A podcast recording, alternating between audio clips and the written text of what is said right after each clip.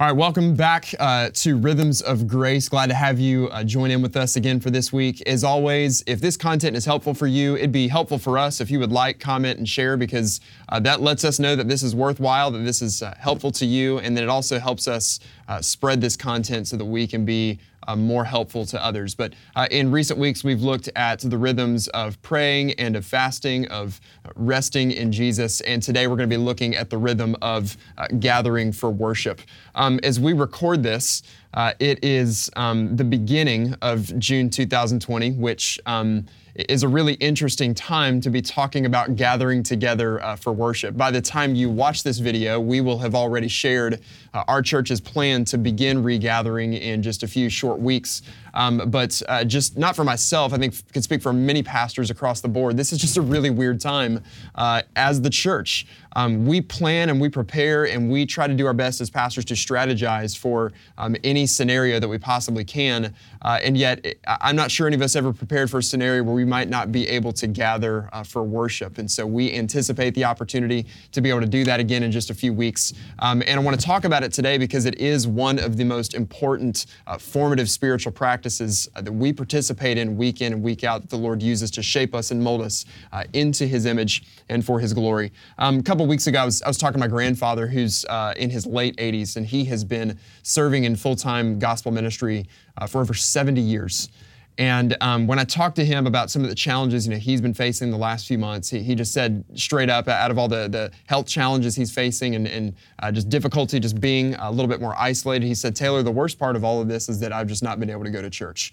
He, he couldn't recall a time in almost 90 years of life uh, where he had multiple Sundays in a row uh, where he just did not gather together with the people of God. And it was just taking a toll on him. And so I just was tearing up as I was listening to him talk. You could just hear his desire uh, to be with the people of God. I'm sure a lot of us have probably felt those emotions in the last few months of so desperately wanting to gather uh, with the people of God. And it's because God has wired us this way. He's created us this way, and this is what He's called us to be doing uh, as His followers. Uh, the Greek word for church uh, ecclesia, it simply means called out ones or assembly or gathering. Christians are people who have been called out of the world and we've been united as one body in the name of Jesus Christ. So, a fundamental, essential component of our identity is that we be people who assemble that we be people who gather together. Gathering, uh, just like our praying, just like our reading, just like our fasting, uh, should be a natural overflow that occurs uh, out of a heart that is well rested and satisfied in Jesus Christ. We go to Acts 2, the picture of the early church, we get a snapshot of what the early church looked like and, and what they did when they gathered. Verse 42 says, uh, They devoted themselves to the apostles' teaching, to the fellowship, to the breaking of bread and the prayers and, and, and, it says that awe came upon every single soul. And we see uh, later in the New Testament that as they gathered together, they would sing. Uh, that's in uh, Ephesians and Colossians. So uh, as we gather, we gather each week to orient our heart and minds towards the Lord, to be shaped by the gospel through song, through the preaching and teaching of the word. Uh, and as we sing over one another, which is a ministry to each other that edifies the body, uh, we're being equipped to take the gospel into the world, to partake in communion, to pray, to celebrate the work that God is doing in our church family in our community. So, our aim in corporate worship is to be getting our eyes off of ourselves, to be reminded that we are part of a greater body and something that's bigger than just us uh, as we uh, celebrate collectively our identity in Jesus Christ. But like all of the other rhythms, like our praying, like our reading, like our fasting, we are not after forced discipline, we're after unforced rhythm. Uh, understand this Jesus does not want our begrudging, joyless t- church attendance.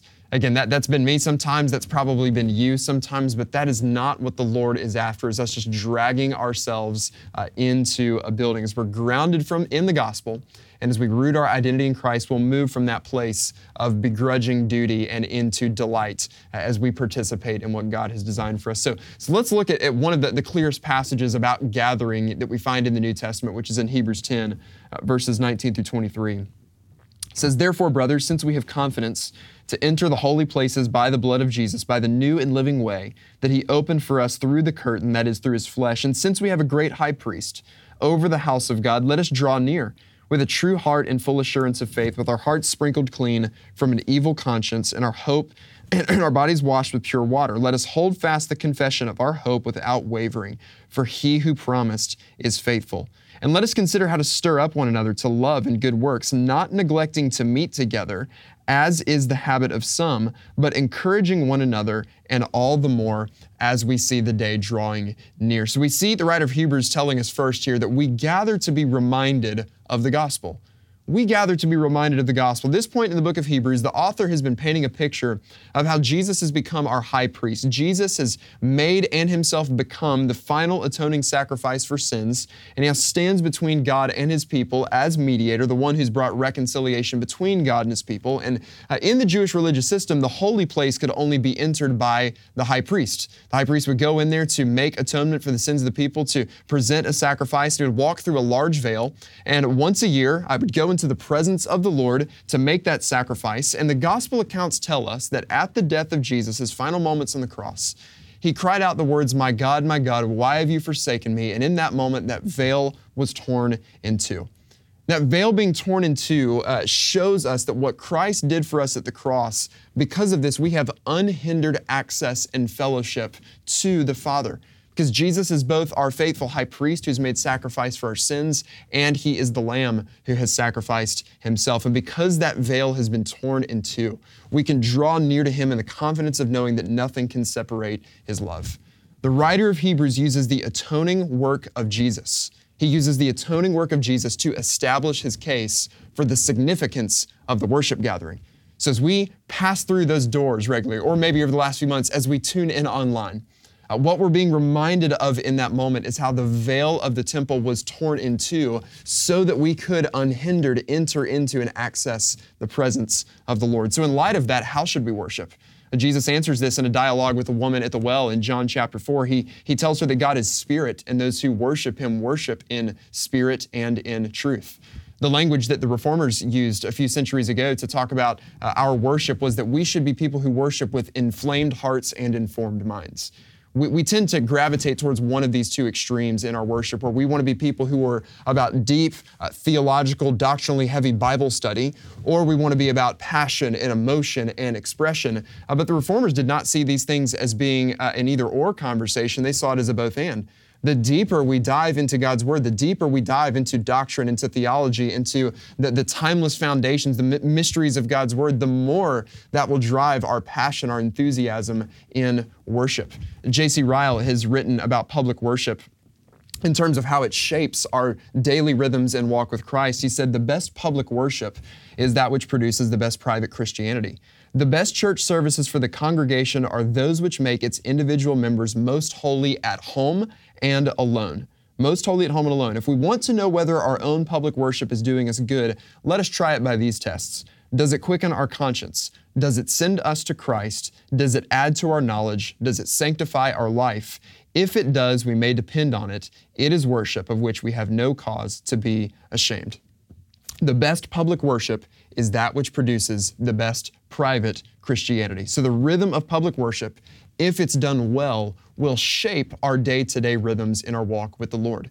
It will instruct us and equip us for prayer, for the study of the Word, uh, for fasting, for the ministry of advancing the gospel to the ends of the earth. And that's the picture that we see in Acts 2. They gather together, there's prayer, there's teaching, there's fellowship, there's communion, there's giving, there's praise, there's singing, as they're actually gathering together daily. Uh, so, so, it's not just like a, a, just a Sunday morning thing where they were getting together. It says that daily they would gather both in the temple uh, and in their homes, and as they served one another in the community, the gospel uh, was advanced bef- uh, outside of the four walls of a building. The gospel touched every area of their lives. So when they gather together for prayer, we see prayer as an act of faith where we express dependency on God. We turn our eyes away from ourselves into the Lord. In preaching, we center on this message of the gospel. Within our church family, we preach and teach the Bible with a conviction that it all points uh, to Christ. So uh, we teach verse by verse so that um, as, as I'm teaching and, and as, or as someone else is preaching, what we're doing simultaneously is actually teaching you how to study your Bible because we want our public worship to help shape your private devotion. So we engage the Word of God, and our preaching and teaching have a much greater emphasis uh, on what God has done for us rather than what we do for God. That's being centered on the gospel. In communion, we, we do this to be reminded of what God has done for us on the cross. In our giving, we recognize that everything that has been given to us, whether it's time, treasure, talent, is a gift from God that should be stewarded for His glory, for the building up of His church, and the advance of the gospel in the world. And then in our singing, that this is our role in singing with one another as the body of Christ. Ephesians 5 18, Paul says, Do not get drunk with wine, for that is debauchery, but be filled with the Spirit addressing one another in psalms and hymns and spiritual songs, singing and making melody to the Lord with your heart, giving thanks always and for everything to God the Father in the name of our Lord Jesus Christ, submitting to one another out of reverence for Christ. Every element of our worship gatherings, every element is, should, uh, should be pointing to the finished work of Christ on the cross uh, for our behalf. Even our singing is a ministry. We have a ministry to edify and to uplift one another uh, with our voices. So we gather to be reminded of the gospel, and the writer also says here that we gather to encourage one another. The, the bottom line is, you know, we need to be challenged. We need to be challenged. We need to be provoked, as the writer of Hebrews says, to love and to, to good works. So, uh, this word stir up that he uses is one of my favorite words in all of the Bible because it means uh, to provoke or annoy. We are to provoke and annoy one another to love and good works because our natural tendency as sinful people is to drift into apathy and indifference. Sunday should be the culmination of what it is we're experiencing on our own, Monday through Saturday. But the bottom line is that there's going to be different points and times in our lives where we are going to drift into some sort of spiritual apathy, and we're going to need to be stirred up. We're going to need brothers and sisters who provoke us and who annoy us when we're settling and when we become apathetic and become indifferent. And it's you know, a critical passage for us here because you know while we uh, lack a, a, thou shalt attend, um, don't find an, ex- an, explicit thou shalt attend worship every single Sunday, church every Sunday verse in the New Testament, we do see in this particular passage that some had clearly stopped gathering for worship, and the writer here tells them not to do this says, Don't forsake this assembling of yourselves together, as is the habit of some, as some who have been doing. So, fundamental to our identity as followers of Christ, as the assembly, as the ecclesia, those who have been called out, fundamental to our identity is that we be people who gather. And we need to gather because we have an ongoing need to be reminded of the message of the gospel and to be stirred up to love and good works in the name of Jesus Christ you know, while especially during this season, I think it'd be easy to say it feels sufficient to uh, stay at home and just kind of watch a sermon on your own just to get what you need. We're reminded from this passage that as believers who gather together, that our gathering is not just about getting what I need. It's about giving what someone else needs. We have a mutual responsibility to one another. We have a ministry to one another, to serve one another, to sing over one another, to stir one another up uh, to love and to good works. We need to be constantly reminded that we've been welcomed into the presence of the Lord, and we need to be constantly stirred up to love and good works so that we don't drift into apathy and indifference in our walk with the Lord. So, for faithful followers of Jesus, even in the 21st century, we have to understand gathering together for worship is not intended just to be an optional add on of something that we do if we have time. Fundamental to our identity is that we are people who gather. As we gather together, our, our public worshiping is a public testimony and witness to the outside world.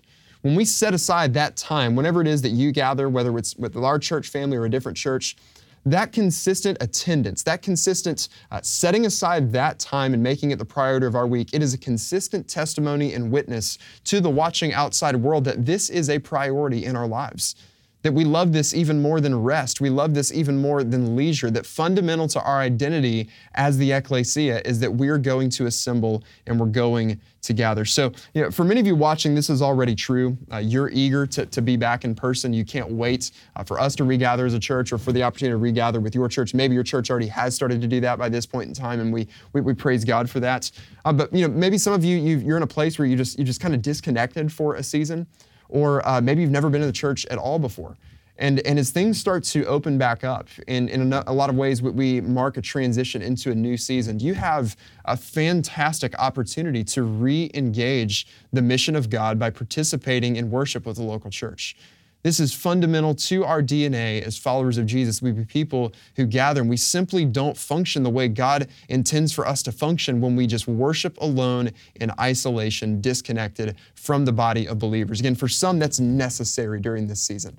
There's, there's nothing that you can do about it or anyone else can do. You're just, you're, you have to stay home, and, and that's, that's hard and that's difficult. And so I know uh, our church, or hopefully your church, is making it possible for you to still be able to engage in worship uh, from where you are. But for many of us who are going to have the opportunity to regather, it's my desire that we would make this uh, among the preeminent priorities of our week, every single week, is the worship gathering uh, with the body of believers. So um, this is my challenge to you if this is not already true in your home, this is not already true in your life, that you would make the weekly worship gathering uh, with your local church, with our local church, wherever you are, that you would make that a non negotiable on your family's calendar.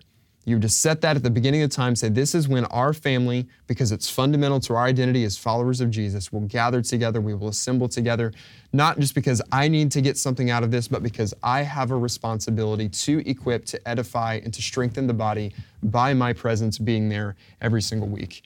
But again, the Lord doesn't want our begrudging submission in this. We, we, don't go to church because we're somehow trying to work for our salvation. We don't gather to be saved. We gather because we are saved. And that's the natural overflow of a soul that is well rested in Jesus Christ, is that we are eager to gather together with His body of His redeemed people that He has purchased at the cost of His own blood, so that we can be reminded that the veil of the temple has been torn in two, that we can boldly enter into the presence of God. We can participate in His mission by connecting to the local church as we advance the gospel to the ends of the earth for His glory. So thanks so much for joining in uh, again this week. Next week, we are going to wrap up uh, this series uh, by looking at the rhythms of silence and solitude. Thanks for joining in. Uh, we'll see you next week.